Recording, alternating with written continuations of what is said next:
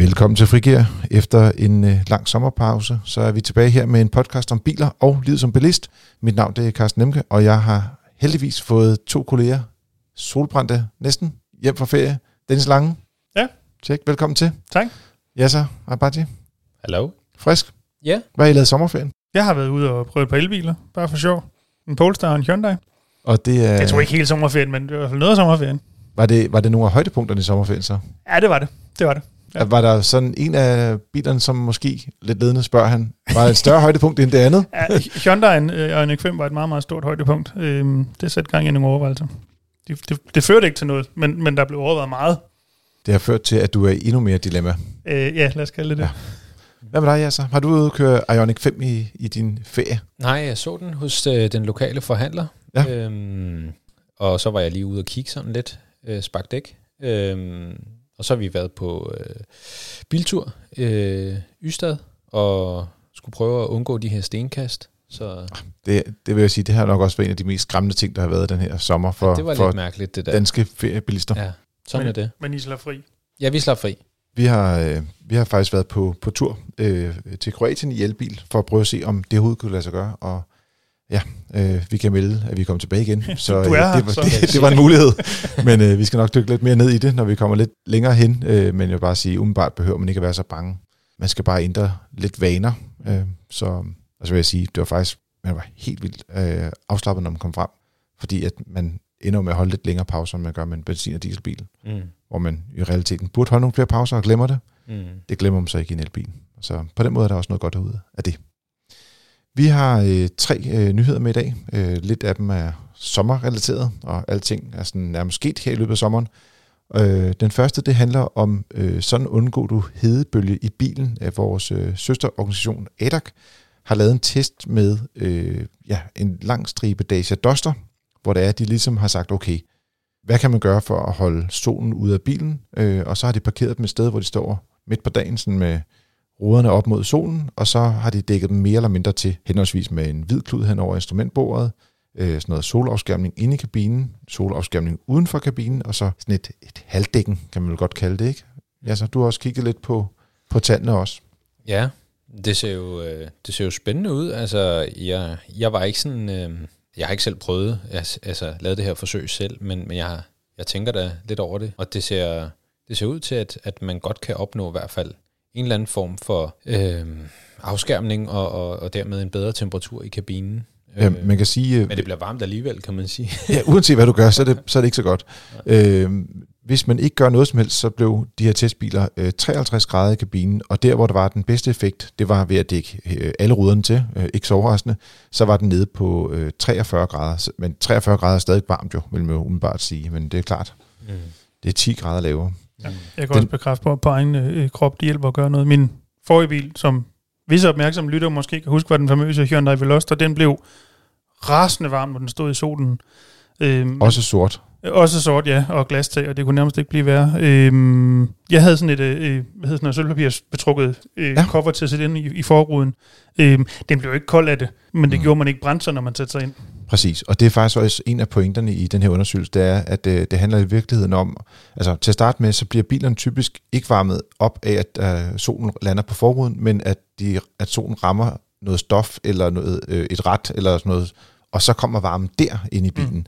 Så, så derfor, når det er meget smart det der med at dække dag, så når man ikke sidder med øh, og holder på et, et ekstremt varmt ret. Jeg tror, det mest vilde, de havde målt, det var et ret, der var blevet øh, 70 grader. Så øh, det, det er altså 70 grader, det, det, det er meget varmt. Det, Ja, det er sådan, det er man det. nærmest brænder sig på det, ikke? Mm.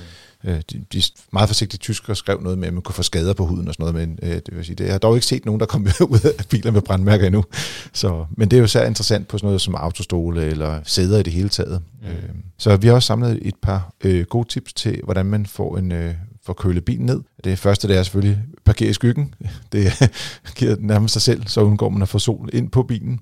Øh, og hvis ikke man kan det, så parker med bagend mod solen, fordi at bilerne typisk har lidt mindre rudearealer, og ikke mindst at der ikke kommer sol direkte ind på sæderne, som kan være meget irriterende. Hvis man hurtigt skal ud og have skal man sige, øh, den, den, den, meste varme ud af bilen, så, så er det bare med at åbne døre og bagklap, så man simpelthen får ventileret kabinen og får al den varme luft ud, og så starte køreturen med, med åbne vinduer, hvis det er klimaanlægget ikke starter med det samme. Hvis man har en elbil, så kan man, eller også nogle enkelte andre biler, som kan gøre det, men elbiler typisk, der kan du faktisk øh, lave sådan en, en klimatiseringsfunktion fra din mobiltelefon. Mm.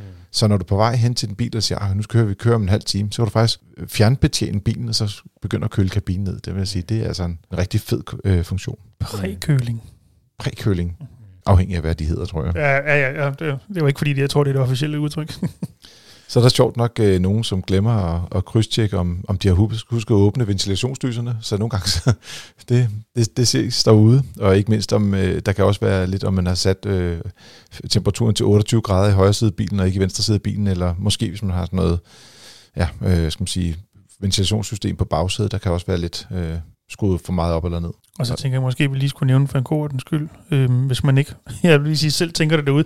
Det her viser jo bare alt andet lige, at det her med at efterlade børn eller dyr i en bil, der står ude i solen i en varm sommerdag, det er fandme en dårlig idé. Mm. Der bliver rasende varmt, og ja, desværre har det jo også en gang imellem fatale konsekvenser, når den der bliver efterladt et Præcis. barn eller, eller, eller dyr i bilen, så lad være med det. Jeg vil sige, de, de lavede faktisk også en, en anden test, hvor de bare målte temperaturen inde i bilen over øh, halvanden time, og der gik fra en udetemperatur på sådan omkring 27 grader, øh, og den stiger selvfølgelig også over den periode, øh, den går lidt op og ned, øh, så kommer kabinen op og er, er næsten 60 grader varm. Og det, altså, det, det er varmere end den varmerekord, der er på jorden, som er 56 grader. Mm. Så det, det, altså, det er ikke at spøge med. Det, det skal man passe på. Øh, andre spændende sommernyheder, det er bilsalget. Øh, det skal lige siges, at vi har selvfølgelig skrevet, at de tre ting, vi kommer til at nå nu, kan du gå ind og læse om inde på fdm.dk, hvor vi har skrevet øh, artikler om det, og der kan du også dykke lidt mere ned i for eksempel tallene på de her hedebølge ja, tests, som der er blevet foretaget af ADAC. Men øh, der har ikke været solgt sindssygt mange biler, eller indregistreret sindssygt mange biler her i juli måned, og man kan måske også begynde at mærke lidt, at der er nogle biler, hvor de har udfordringer med, med enten chip eller øh, udstyr, som man ikke kan få, få leveret til enkelte biler. Men øh, topsælgerne er ganske overraskende Toyota. Både Aygo og Yaris ligger 1 og 2, og så ligger Hyundai i10 på en tredje plads. Så det, der er virkelig sket noget med bilsalget her i, i løbet af, af juli måned. Mm. Ja, det er jo lige før de tre øverste faktisk ligner bilsalget, som det så ud for 3-4-5 år siden. Altså ja. der var det biler af den klasse, som... Ja, mi- mikro- og minibiler, ikke? Ja, præcis. Ja. Men det er nok, fordi de andre ikke kan leveres, så er det jo det, der bliver fremhævet. Ikke? Ja. ja, man kan sige, to af, af, af de topsælgere, som virkelig er, er, er dykket langt ned, det er henholdsvis Qashqai og, og Peugeot 208. Og, og Peugeot 208, der er, ja, der var fabrikken simpelthen øh, lukket en periode her over sommeren. Om det, øh, jeg prøvede at spørge ind til, om det var chipmangel. Det sagde de ikke. Det var, det var mere, jeg tror, det generelt salg eller forventet salg af, af modellen. Mm. Men øh, om ikke andet, så kommer der først rigtig 208 på, på markedet igen til september i Danmark. Så indtil da, der bliver der er ikke solgt så mange af dem, og det har ellers været øh, en af Danmarks mest solgte biler de sidste fem år. Og Qashqai er der også blevet solgt rigtig mange af, men der kommer en helt ny generation, som vi hørt ofte øh, får til test her inden for det næste stykke tid. Øh, og som står ude for handlerne, så jeg helt lavpraktisk. Yes. Og, øh, og det gør så også, at ja, der, øh, der skal jo nogle biler, altså man sælger jo typisk ikke så meget lige den der overgangsperiode, lige når der kommer en ny bil øh, mm. på markedet. Der er ikke så mange, der står og hopper og danser for at få den gamle model. Selvom man godt kunne forestille sig, at de kom til nogle fornuftige priser. Det har det i hvert fald været kendetegnet med. Sidste sommerhistorie, det er, at øh, der er kommet en øh, opladestation eller ladestation ind i København, eller mere præcist i, på Frederiksberg er det faktisk, hvor der er Clever, de har lavet deres første lynlader ind midt i en by. Og det har været sådan hed til, at lynladerne har været sat op øh, ude langs med motorvejene, men nu kan begynder vi også at se øh, tankstationer, øh, som Circle K, øh, Q8, øh, OK også, hvor de også begynder faktisk at, at komme ind i byen med de her lynlader, og dermed også være lidt mere skal man sige, relevante for flere af de her elbiler, eller muligheden for at få lavet en lynlader derinde. Den er, den er til stede. Det kan jo også lige pludselig, at hvis du bor inde i, i byen og, og har eller gerne vil have en elbil eller en plug-in hybrid for den sags skyld, så bliver det lige pludselig mere øh, lade sig gøre bare. Øh, du er ikke så afhængig af, om du kan kantstens parkere ved en typisk langsommere destinationsleder, men du kan måske lidt i virkeligheden opføre dig som om, at det var en benzin- eller dieselbil, forstået på den måde, du kører hen på lydindlæsstationen og relativt hurtigt får, får strøm på, øh, og så kan måske holde den kørende i en lille uges tid. Præcis. Men det, det er også meget, meget få øh, plug-in hybrider, der kan hurtigt lade, skal det lige siges. Ja, men jeg vil sige, det er, det er typisk til, til elbiler, det her øh, øh, univers. Jeg tænker også lidt, øh, nu, nu var, jeg, var jeg ude at køre, hvad skal man sige, øh, Europa tyndt, eller det var så langt kørt vi heller ikke, men 3.500 km i elbil, det for, trods alt fået kørt lidt derude. Og de her lynleder, de stod netop kun ved motorvejen, og nogle gange kunne man egentlig godt tænke sig, at, at der havde været en inde i en, en lidt større by, så at når man skulle holde frokostpause, at du ikke behøver at spise øh, fastfood hele tiden, men man også kunne komme ind og, og opleve lidt af byen. Og der kunne jeg godt forestille mig, at der var nogen, der sagde, men hvis de, jeg ved ikke lige, hvem der kører langt efter, de kommer til København, men man kunne godt lave et stop, hvis du var på vej til Stockholm, eller sådan noget, og sige, jamen, så kører man herind og lader i stedet for, så kan du gå rundt ind i byen og, og opleve byen på den måde i stedet for. Eller hvis folk de kommer hen og skal på forretningsmøde, så kan de måske lige på den halve time eller time, så kan de nå at få lavet bilen helt op og være klar til at køre hele vejen hjem i stedet for. Men de skal ikke optage ladestanderen de skal blive færdige med at lade, og så skal de hurtigt videre. Ja, nå, men jeg siger også, det, det, er, det er, jeg vil sige, øh, typisk så holder på de der lidt længere ture, så holder folk på de her lynlader sådan, ja, dem der holder kortet, altså på langturen holder de altså ikke sådan en kvarter 20 minutter. Der, når det er sådan ude ved sådan nogle lidt mere destinationsagtige ting, mm. så vil det mere være sådan 30 minutter til 45 minutter, måske en time. Mm. Altså lidt afhængig af, hvor meget strøm du skal have på bilen. Det er præcis. Øhm, ja, vi har oplevet, jeg stort set ingen kø ved laderne sydpå, fordi der ikke er nogen elbiler. Så det, ja, så bliver det forhåbentlig også snart herhjemme.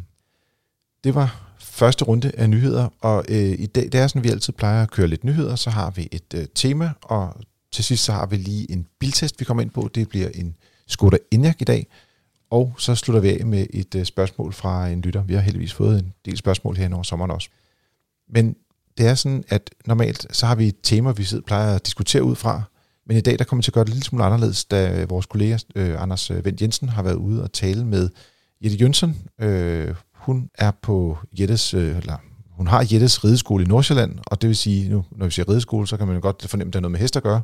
Så øh, Anders har været ude og køre en tur med hende. Hun havde hestetrælerne med på krogen, og så fortæller hun lidt om, hvordan det er med at køre, når man har sådan et stort, tungt, levende dyr i bilen, og om de udfordringer, hun har oplevet med andre trafikanter, som man kan godt sige, det er ikke altid, hun synes, at andre tager hensyn til hende, øh, når hun tager hensyn til dyret. Øh, og det taler hun om. Og det er hende, der taler hele tiden. Det er ikke et spørgsmål-svar. Og når vi har hørt hendes øh, oplevelser, så tager vi ind og så perspektiverer vi lidt med vores erfaringer. Fordi det er jo ikke kun øh, i tilfælde med heste. Der er også mange andre tilfælde, hvor det er, at man bliver nødt til at køre lidt anderledes øh, end, end de andre bilister omkring en. Øh, så det tænker jeg på, at vi snakker om efter det. Og der kan man selvfølgelig øh, læse artiklen om det i Motor. Det er også perspektiveret der. Og der er også en øh, artikel i vores, øh, på vores hjemmeside fdm.dk og i vores nyhedsbrev. Så nu kører vi lige en tur med Jette og hører, hvad hun har at sige, og så kan vi tale lidt videre omkring, hvordan det er, man skal tage hensyn til hinanden ude i trafikken.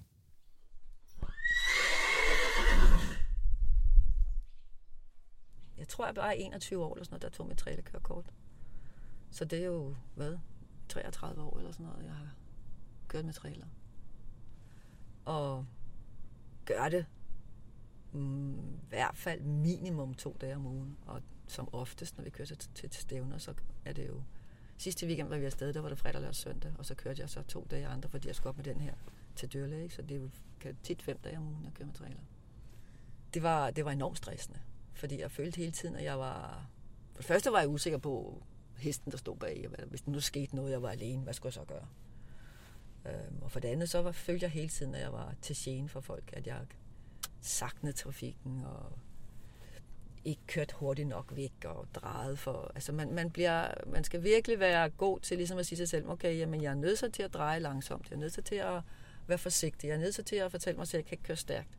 For man bliver enormt lidt presset til at gøre det, fordi at den, den der fornemmelse af, når jeg kan mærke, at hesten bliver rolig og står begynder at bevæge, og hele bilen bevæger sig, fordi der er en bil, der ligger og kører op i røven på mig, den kan være enormt stressende. Altså, man, og man kan jo se det i bagspejlet, og hesten kan mærke den. Øh, det skal man vende sig til. Uden at det skal være, fordi det er sådan en populistisk at sige, at, at, at folk bliver er mindre hvad hedder sådan noget, overbærende i trafikken. Det føles lidt som om, at der er fl- oftere er der folk, der bliver provokeret. Øh, og, og så kører tæt på. Og det er som regel det der med, at de kører tæt på en. Øh, eller overhaler på sådan meget abrupt. Fordi nu er de med mig træt af at køre bagved det, og så overhaler de. Og så kommer de meget tæt på. Der er også nogle gange på motorvejen, når man holder, så kører de sådan meget øh, hurtigt ind foran dig. Sådan så man, altså virkelig, og jeg kan ikke bare blokke min bremse, jeg kan ikke bare træde på bremsen, fordi så får jeg en hest efter mig. Altså den kan jo ikke nå at se, at nu stopper jeg. Så jeg kan mærke, at hele bilen den bevæger sig.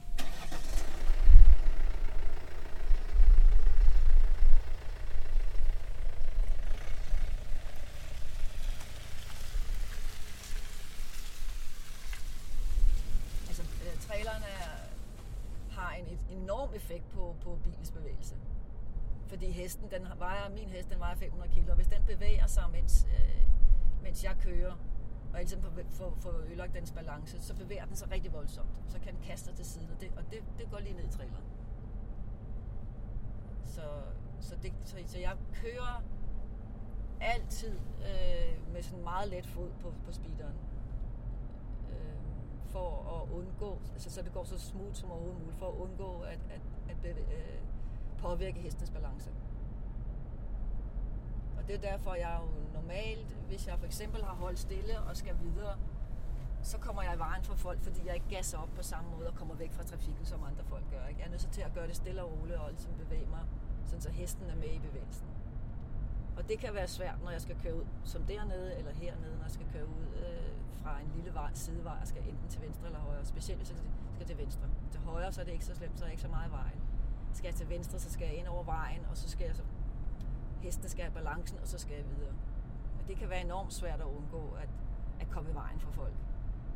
Nogle gange kan man ikke se, når de kommer rundt om hjørnet. Andre gange så er man nødt til, til på et tidspunkt at sige, okay, nu skal jeg ud, fordi nu har jeg holdt det i 10 minutter. Øhm, den del kan være svær. Rigtig svær. Og det, altså, folk har en forventning om, at når, hvis jeg kører, kører ud på vejen, så kommer jeg også væk og kommer videre. Og det kan jeg ikke bare sådan lige umiddelbart i en rundkørsel, hvis jeg kører ind i en rundkørsel med den her hest, jeg har med mig nu, som er vant til at køre, der vil jeg ligge og køre en 13-15 km i timen, for at undgå, at hesten mister balancen. For den kan ikke se at dreje, og den, skal ligesom, den læner sig i kørselsretningen, og så står den der. Og hvis jeg begynder at køre for stærkt, så får den ligesom skubbet vægten væk under sig. Så er den nødt til at lægge sig ned. Så derfor så er jeg nødt til at køre langsomt. Og når jeg så skal ud, når jeg skifter retning, så er jeg nødt til at køre endnu langsommere, for der har den vægten den modsatte vej. Så jeg skal ligesom fortælle den, nu drejer vi den anden vej. Øh, før jeg ligesom kan, jeg kan ikke bare dreje. Så mister den balancen igen. Kører jeg med heste, der er urutineret, så kan jeg være helt nede og køre 7-8 km i timen. Og liste mig rundt. Og der bruger jeg det meste af rundkørslen, fordi at, at jo, jo blødere kurve jeg kan lave, des mindre forstyrrer det hesten. Så det kan være svært at køre en rundkørsel, hvis der er, hvis der er to baner, og der er så nogen på siden af mig. Så, så er jeg nødt til at lave et lille sving. Og så er jeg nødt til at køre meget langsomt. Det ligger mig enormt meget på sinde, at folk forstår, at, at vi har ingen intentioner om at, at være til scene i trafikken. Men vi bliver det meget let. Yes, det var Jettes øh, oplevelser med at køre med, med hest i, i hestetræler. Jeg tænker på, er der, er der nogen af jer, der har prøvet at køre med hestetræler egentlig? Nej. Nej, Den altså jeg- Eller dyr i biler? hund, men Nej. Nej. kat også. Men igen, Også kat. det tæller nok ikke lige. Hamster? Hamster? Ja, hamster. Det tror jeg faktisk også, jeg engang har. Ja. Ja. ja. det har ikke helt så stor påvirkning på kørselen. Nej, jeg tænker, der er lidt, øh, lidt med noget vægt. Altså Præcis. den der, det der store dyr øh, med, med sådan højt øh, tyngdepunkt og de der ben. Jeg kan godt forestille mig, det, det er svært for, det, der- for, for at få det der dyr ligesom i balance. Og, og det, altså, det var jo noget også, så jeg tror ikke, det er nemt.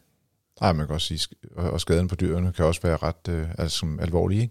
Men jeg vil sige nu, vi har jo hund selv, og jeg kan jo klart mærke forskel på, om jeg kører øh, med eller uden hund.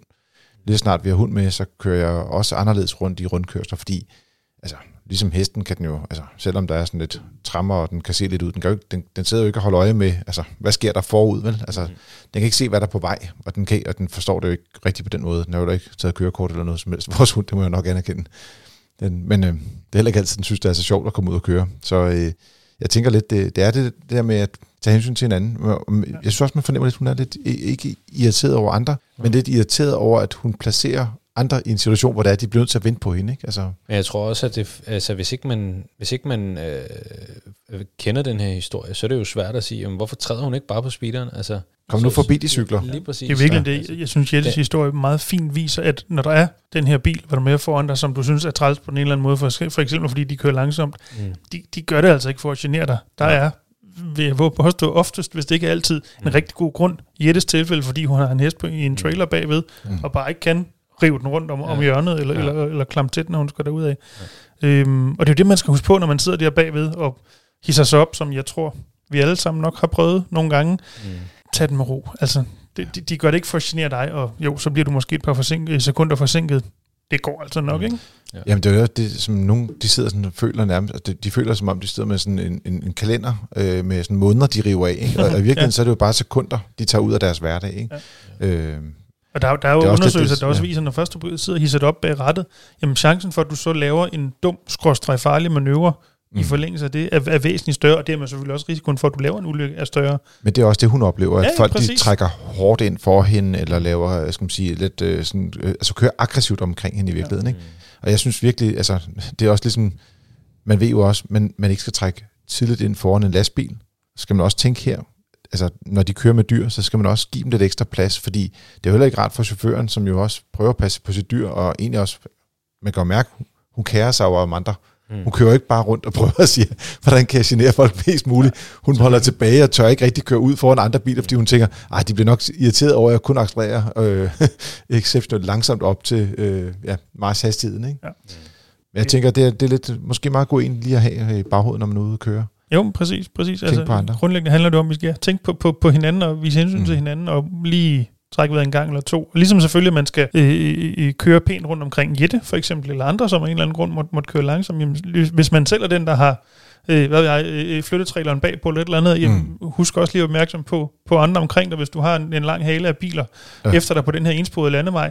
Jamen, hvis der er et sted, du nemt kan komme til at holde ind til siden, så du kan få trafikken væk, så gør det. Altså, det, det, det går selvfølgelig begge veje, men man skal jo ikke man skal ikke fremprovokere de her farlige situationer og begynde at køre aggressivt rundt omkring andre, fordi man er lidt træt af det hele. Nu har der jo i, skal man sige, i sommerlandet også været nogle steder, hvor der har været, altså der kommer typisk lidt flere traktorer på, på, på vejene også, når folk begynder at ja, øh, høste og sådan noget, men øh, der kan man også godt mærke, at der begynder de jo ligesom, altså de trækker også ind en gang imellem, ja. øh, og det fornemmer også, at hun, hun prøver ligesom at tage hensyn til sine omgivelser, men selvfølgelig også passe på sin hest. Mm. Ja, selvfølgelig. selvfølgelig.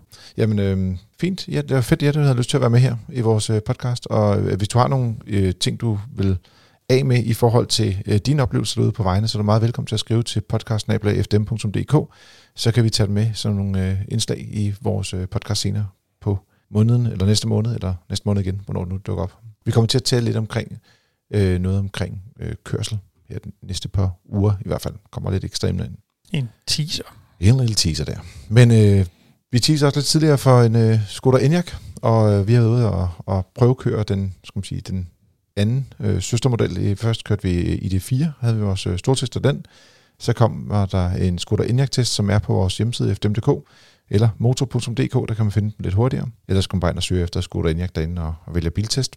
Og øh, så kommer der også en øh, Audi Q4 e-tron, som vi faktisk også har været ude at køre. Der, der er lidt en, en mellemting og en lidt, lidt dyre variant. Den øh, testvariant øh, bil, vi kørte i, det var en, øh, den, den udgave, som havde det store batteri og mest udstyr, som koster 420.000, og dermed er øh, lige lidt dyrere end at vælge en folkevogn. Jeg, jeg sad lidt, det er lidt svært med de her udstyrsvarianter, og hvem har hvad som ekstra udstyr og standardudstyr.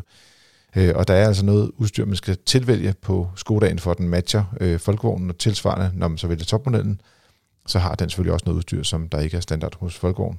Men typisk vil jeg sige, den, den, den ser ud til at være en lille smule dyrere, og det er jo meget uvandt. Men hvordan er det på, nu har jeg ikke selv kørt i enjakken, på billeder ligner den, at den er, især måske i, i, i den bagerste del af den, en lille smule større end i det 4'eren.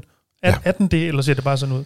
Bagagerummet, altså de er jo stort set lige store, øh, men bagagerumsmålet er lidt større, og det, det føles også sådan, når du står og pakker, så at sige, eller øh, man går i gang med bagagerummet, at, at der er lidt mere plads bagved. Ja. Øh, de er også lidt forskelligt øh, indrettet i, øh, i bagagerummet. De er ikke ens med sådan nogle bagagerumsdækkene og sådan noget. Det er lidt forskelligt på de modeller. Faktisk på alle tre er de forskellige. Ja, det, men den, den ser, altså det, det ser ud som om, det er den mest voluminøse af de tre. Ja, men der, men der er ikke, det er ikke sådan, man siger øh, øh, stor, lille øh, og, Nej, okay. og, og mellem eller sådan noget den stil. Det, altså, de, de er stort set identiske. Altså. Okay. Det, der er næsten samme, altså jeg vil sige, uanset hvad for en man vælger, der er rigeligt med benplads på bagsædet, og øh, også god øh, skal man sige, plads i højden også på bagsædet, for den sags skyld. Øh, ja, generelt er pladsforholdene også på pluslisten på bilen. Bagagerummet er på 585 liter, hvilket jo er næsten på stationcar størrelse i den her, øh, i den her størrelse bil. Det, det er ret de usædvanligt. De fleste kunne klare sig for, tænker jeg, i hvert fald. ja, oftest. det er jo meget få SUV'er, der faktisk har så stor mm. bagagerum i virkeligheden. Ikke? Det, det er sjældent set så, så kører den øh, godt. Øh, hvis man vil have den ultimative komfort, så skal man vælge de her adaptive undervogne. Det, det påvirker faktisk ret meget på, på komforten. Mm. Især fordi, at mange af bilerne faktisk har ret stor dæk på, og der, de har lidt brug for noget hjælp til, mm. til det. Så lader den øh, hurtigt, uden at være ekstremt hurtigt. Øh, den har jo det, det der hedder et 400 volt system, så den lader med, med cirka 125-130 kW. Øh, der er nogle rygter om, at de kommer til at løfte deres ladetider på nogle af deres modeller, men øh, nu må vi se, hvordan det sker. Og så synes jeg Sænke, faktisk... ikke også? Sænke deres ladetid. Jeg, jeg, jeg, jeg løfte, øh, hvor mange kilowatt den kan lade okay, med. Ja, øh, selve tiden skal man nok til at sænke, forhåbentlig, ja, det har du ret i. Øh, men, men en opladning med de her biler, det tager det typisk godt, har en jurist med i dag. ja, ja, det er det. Der er nogen, der læser det med småt lige pludselig, var Tak, ja, Dennis. på, på lytternes vegne, tak, vil jeg sige. Men der er rigtig meget fed teknologi i de her biler. Altså, der er head-up display, der er trådløs CarPlay, der er gode køreassistenter, der fungerer godt. Er der nogle ting i sådan her? Tænk, der, der, der er nogle minuser også, men dem tænker på, at I kan vente, vente lidt og lige om lidt måske. Men, øh. Nej, altså jeg, altså jeg, jeg synes jo, det, den, den, altså den er pænere at, at se på. Mm. Øh, jeg synes også, den var lækre i kabinen end i de fire. Ja, det er den øh, klart også. De har nogle meget markant bedre materialer i kabinen. Mm. Så, så, så jeg, jeg tror, altså jeg har også begyndt at se en del af dem ude på gaden, så jeg, jeg tror faktisk, at, at, at dem, dem bliver ganske populære. De har, øh, vi kender nogen, der har været ude og kigge på bilen, og de har så fået at hvis de vil købe en ny, så kan de få den allerede til maj. Ej. Så okay. øh, de har lidt udfordringer med skal man sige, antallet af biler, der kan leveres sig herhjemme. Så jeg, jeg tror men, på, men på salgslisterne kommer vi ikke ja. til at se som helt voldsomt mange af dem, desværre. Men det er jo lidt ligesom vi snakkede en lille smule om lidt tidligere i, i dag, at det er jo ikke, altså det, det gælder mange andre biler også. Ja, når vi desværre, kigger på salgs, øh, skal man sige, bilsalg, altså, ja, der, der er også chip øh, problemer og udstyrsproblemer. Øh, vi kan også se den der søstermodel, der hedder Audi Q4 e-tron, der har jeg været med i deres øh, en Facebook-gruppe der, og der kan man se lige pludselig, om så kan du ikke få anding og træk, så kan du ikke få 360 graders kamera, øh, jamen, så kan du ikke få øh, et eller andet panoramasoltag eller et eller andet fjerde. Altså, der, mm. der er hele tiden, og det gælder også andre bilmærker, der er sådan lidt udfordringer med ligesom at skaffe stumper. Det er ligesom om, at jeg tror, at bilfabrikkerne troede, at corona ville koste lidt mere på bilsalget, end det egentlig har gjort, mm. kombineret med, at der har været en rigtig stor efterspørgsel på de her chip. Jeg, vil sige, jeg, jeg er helt enig med, med jer, så det er en, det er en pænere bil end i det 4. Øh, det snakker mm. vi lidt om før sommerferien. Jeg er hverken mm. meget jeg, så er sådan super fan af, hvordan i det 4 ser ud. Øhm, I, I kan ikke lide søde biler. I vil gerne have nogle, der har lidt mere butch design. Ja, den, er måske. mere, den er mere bestand at se ja, på, ja. faktisk. Uh, og jeg, jeg, synes også, den er mere sådan aggressiv. Og den, er der ikke også noget med, at den kommer i en eller anden bøfudgave? Jo, men det gør de jo, skulle jeg sige, øh, alle sammen. Ikke? Nej, de, får, okay. de får en fyrstukken udgave på et tidspunkt. Den er vist ikke lanceret endnu, Nej, hjemme okay. i hvert fald. Så okay. øh, der er øh, både øh, skal man sige, Folkevogn og Audi har fået deres varianter og priser på dem også, okay. som, er, som er ikke helt så dyre i hvert fald i, i de fire universer. Den har vi også lige haft kort inden, men den skal vi til sidst til rigtigt om et par uger. Og der skal du også med ud og køre, ja, så. Ja, det bliver fedt. Det bliver rigtig fedt. Øh, så synes jeg, en ting, der er virkelig minus, det er, at der ikke er frunk. Og det, øh, jeg, jeg prøvede at se, om man kunne lave sin egen lille frunk. Og hvad er en frunk? Det er dem, de kalder en front trunk på engelsk. Mm. Øh, et på sted, amerikansk, hvis nu skal være, for det er faktisk en foot, hvis det er på engelsk. En front boot. Front boot? Hvis, oh, det, okay. hvis det er britisk engelsk. Ja. Igen? Ja, ja. Vores jurist, han øh, ja, ja. excellerer her i... Ja. Øh, nå, jamen... Øh. Kald det bare en frunk, det er fint. Man kan godt men, men vi kalder det en frunk. Ferie, Ja, Hvad der, der man kan godt mærke, at han har været på en hel masse indestængt, der lige skal ud. Ja, altså, nej, men det tager vi, det tager vi imod. det, øh. Ej, det skal også være rigtigt. Nå, en frunk. det mangler den. Og øh, en frunk. Og det gælder jo for alle tre, ikke? Det øh, gælder alle modellerne fra Folkevognen, ja. ja. Øh, de har det ikke. Og en frunk, det har man i hvert fald set rigtig meget på Teslas modeller, men også på øh, koreanerne, øh, i hvert fald i forhold til EV6 fra Kia og øh, Hyundai Ioniq 5. Mm. Øh, der, der har de sådan et ekstra bagagerum ude foran, hvor du kan lægge dine øh, ladekabler typisk. Man kan også lægge andre ting, men især det her med ladekabler er interessant, fordi at hvis, du, øh, hvis det regner, og du lader bilen op øh, på en offentlig lader, øh, så vil du gerne lægge kablerne et sted hen, hvor det er, de ikke gør resten af bilen beskidt. Og mm. det, der er, skal man sige, ja, det der ekstra bagagerum ude foran, det er et godt sted også i situation, hvor du har øh, bagagerummet mere eller mindre fyldt op af ting, jamen, altså alternativ til frunken, fruten, mm. bliver jo ved typisk, så har du det liggende under gulvet om bag i, og altså, hvis du skal til at tømme halvdelen af bagagerummet først for at få fat i kablet, det er også noget bøvl, ikke? Og det er faktisk øh, lige præcis i, i det her tilfælde med Skoda Enyaq, der er rummet i bagagerummet dog tættest på bagklappen, men helt nede i bunden af bagagerummet, hvor du lige skal løfte en lem op, og så kan ja. du tage det op der. Så ja, der vil jeg sige, der, på tur, der gør man det, man tager og lægger det ud i siden i stedet for. Øh, så kan det ligge, ligge op af den øvrige feriebagage der. Så er der jo, øh, skal man sige, ikke så mange knapper i kabinen, men der er dog lidt flere, end der er i, i de fire. Så har de lavet nogle lidt sjove ting, men det gælder alle Skoda-modeller. De har øh, for eksempel klimaanlægget ligger på, på skærmen, altså så du kan sådan trykke direkte på øh, for, for højere temperatur og lavere temperatur op på skærmen. Mm. Det fungerer ret fint. Er der sådan en form for, jeg vil lige sige permanente knapper, hvis man kan sige det sådan på skærmen? Ja, det, det, ja, det ja. kan du godt sige, ja. ja. Og så, øh, ved det, har, øh, men, men du snakkede om det med, at det var lidt lækre materialer i kabinen og sådan noget på, på Enyaq. Mm. Et af de steder, hvor det er, i hvert fald på den testbil, vi havde, der var sådan noget stof, der var lige nede under skærmen, Mm. og man lægger ofte lige, øh, skal man sige, hånden på det stykke. Mm. Så jeg tænker lidt, at på et tidspunkt det vil blive beskidt jo. Ja, Hvis... Altså, det var sådan et lyst stykke stof, ikke? Ja, okay. Så øh, jeg tænker bare, der, der er nogle steder, hvor man siger, så er det fe- lækre, lækre materialer, men man vil også gerne have noget, der er nemt at gøre rent bagefter, men Mm. øh, det må... Det må, må vi vise. Ja, når vi tager den ind som brugtbilstest ja. om, om 3-4 år, så kan vi kigge på det der. Kan man ikke finde, hvis man nu har en eller anden øh, sød bedstemor, lige få hende til at sy, k- knible, strikke et eller andet sådan en lille cover, man kan lægge hen over sådan lidt skåneærme til biler-agtigt noget.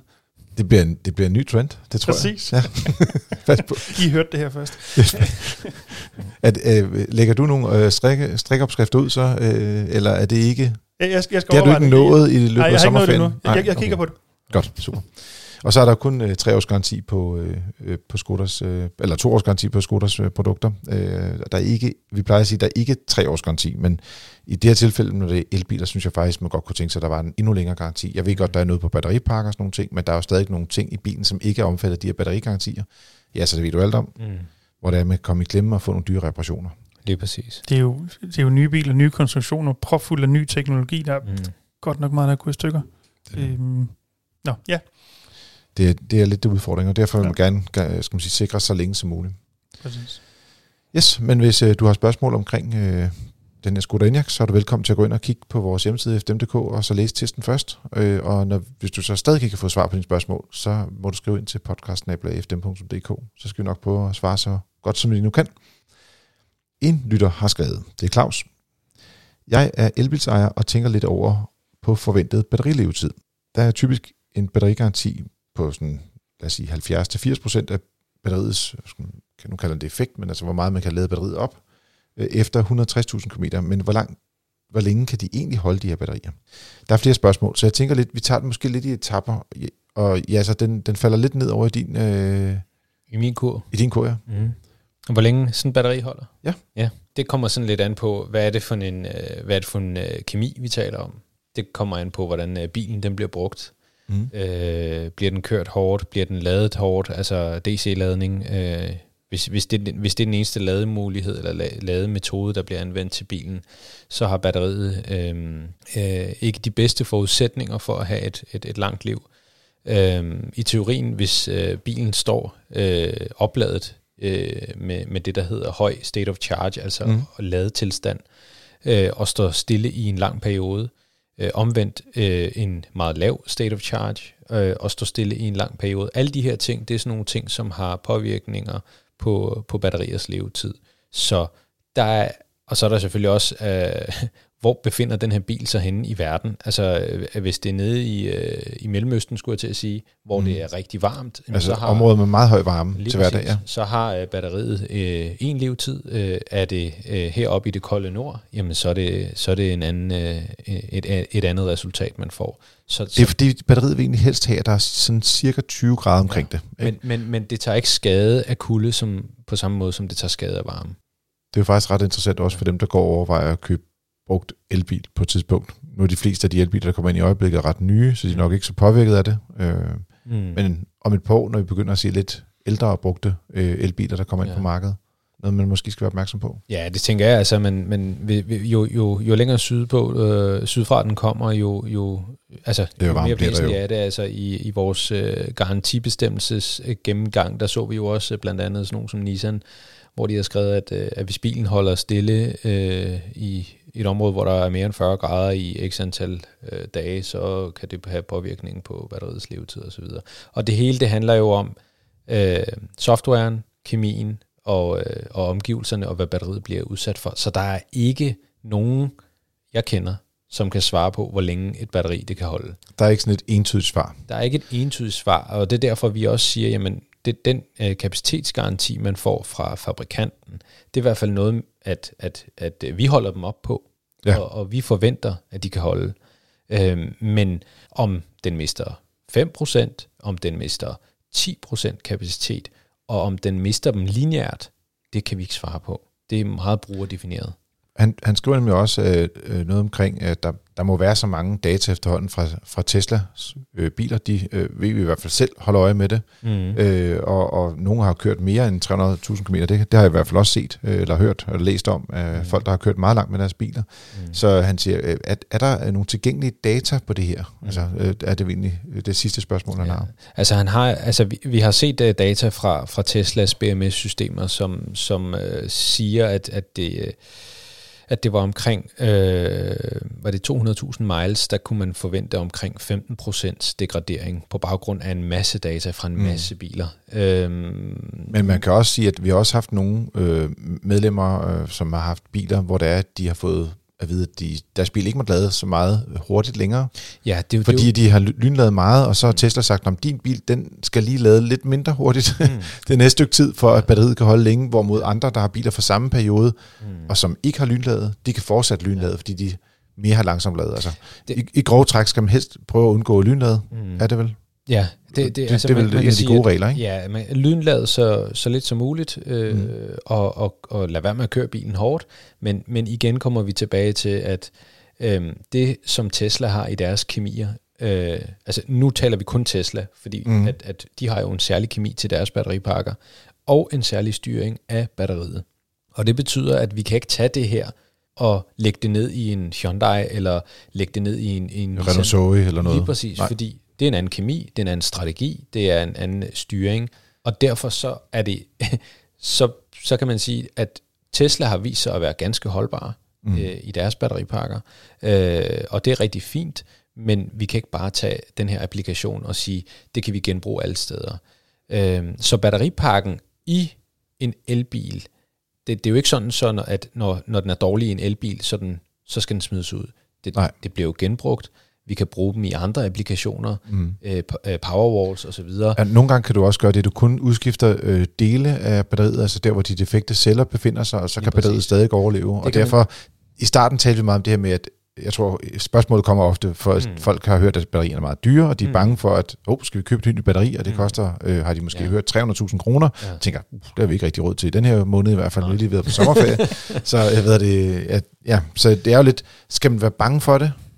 Altså, som udgangspunkt nej, øh, Nej. vil jeg sige. Man skal ikke være bange for det. Der kan jo altid ske noget. Det her, det er jo enkelte celler gange, altså øh, rigtig mange. Ja, Øh, flere og- tusind celler i nogle biler. Ja, der er mange øh, celler i, i Mm. de her biler, og nogle gange så er der jo selvfølgelig en celle, som der er måske en dårlig svejsning, der er et eller andet, og, og, og så går det i stykker, øh, og så er det måske kun lige den del af batteriet, der skal skiftes. Og jeg vil ikke sige, at man skal være bange for det, øh, men, men alt kan ske, det er teknik, øh, Mm. og jo bedre garanti man har, og det er også derfor, at, at jeg øh, prøver også, at, at vi her i FDM, vi slår et hårdt slag for, at der skal være gode garantier på de her produkter, øh, og jo, jo, jo bedre et sikkerhedsnet vi har som forbruger, jo mere ro i sindet kan vi have, når vi, når vi vælger de her biler.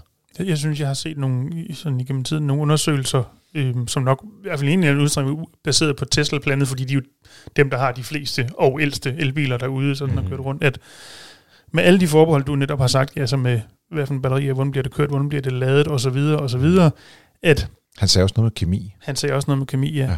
at typisk så vil batteriet leve længere, end selve bilen gør. Øhm, Mm. Men selvfølgelig kan der jo med alle de her forbehold være et eller andet på den konkrete bil, der, mm. der gør lige den ikke gør, men, men det er ikke fordi, at der generelt er et billede på, at, at batterierne alle sammen dør efter fem år, for at Nej. sige et eller andet tal. Nej, nej det, det, det er der ikke. Men, men altså, og vi, vi må jo også se, altså, at, at de biler, som der er i dag, altså vi kan jo heller ikke sige, at øh, batterierne holder, øh, for eksempel i første generation, Nissan Leaf, der holder et batteri i øh, 8 år, og så har man 50% kapacitet. Det kan vi jo heller ikke tage og sige, den nye ID4, den må vi forvente holder lige sådan. Fordi det er en anden kemi igen, det er en anden software, det er nogle nye teknologier osv. osv. Og, og derfor så, altså, det er svært at svare på, men jeg vil ikke selv være bange for at købe sådan en bil her. Nej. Og man kan vel godt nogenlunde forhåbentlig regne med, at jo nyere bilen, og måske mere specifikt, jo nyere batteritype, mm. Mhm. der sidder i, i bilen, mm. Mhm. jo bedre kommer det også til at holde. Ja. Øhm, altså sådan ud fra helt almindelig Mm. øh, hvad hedder sådan noget, teknologisk udvikling. Ja. Man kan sige, at, at, at øh, der var en, en, en, en direktør for, for Mercedes, der sagde, at, at det handler ikke om batterierne, det handler om softwaren. Mm. Så, så, så, meget, øh, så vigtig er softwaren i de her biler den dag Mm. i dag. Det er der, den ligger. Ja. Så Claus, forhåbentlig var det øh, svar på de spørgsmål. Om ikke andet behøver du ikke at være øh, så bange i hvert fald. Du har øh, lyttet til Frigir. Det er din podcast om biler og livet som bilist. Husk, at du godt må anbefale os til en ven, øh, så de også kan få glæde af alle de gode råd, vi kommer med herindfra, og ikke mindst også alle de spørgsmål, I kommer med øh, derudfra. De kan jo sendes til podcastnabla.fm.dk. I kan spørge om alt. Øh, I må meget gerne holde jer inden for emnet biler, men øh, I kan prøve, øh, prøve at spare. Ja så, tak for at du lige kunne afrunde det her med elbilsbatterier. ja, selv tak. Og øh, Dennis, tak for at du kom med, og at du kom tilbage fra ferie. Det er godt at se. Og også at øh, du næsten har købt bil. næsten, men, men har ikke gjort det. Nej, men jeg, jeg fornemmer lidt. Den, den, den lurer lidt i baggrunden der. Det gør det, det gør det. Og til dig, kan lytte, vi høres ved, og god tur derude.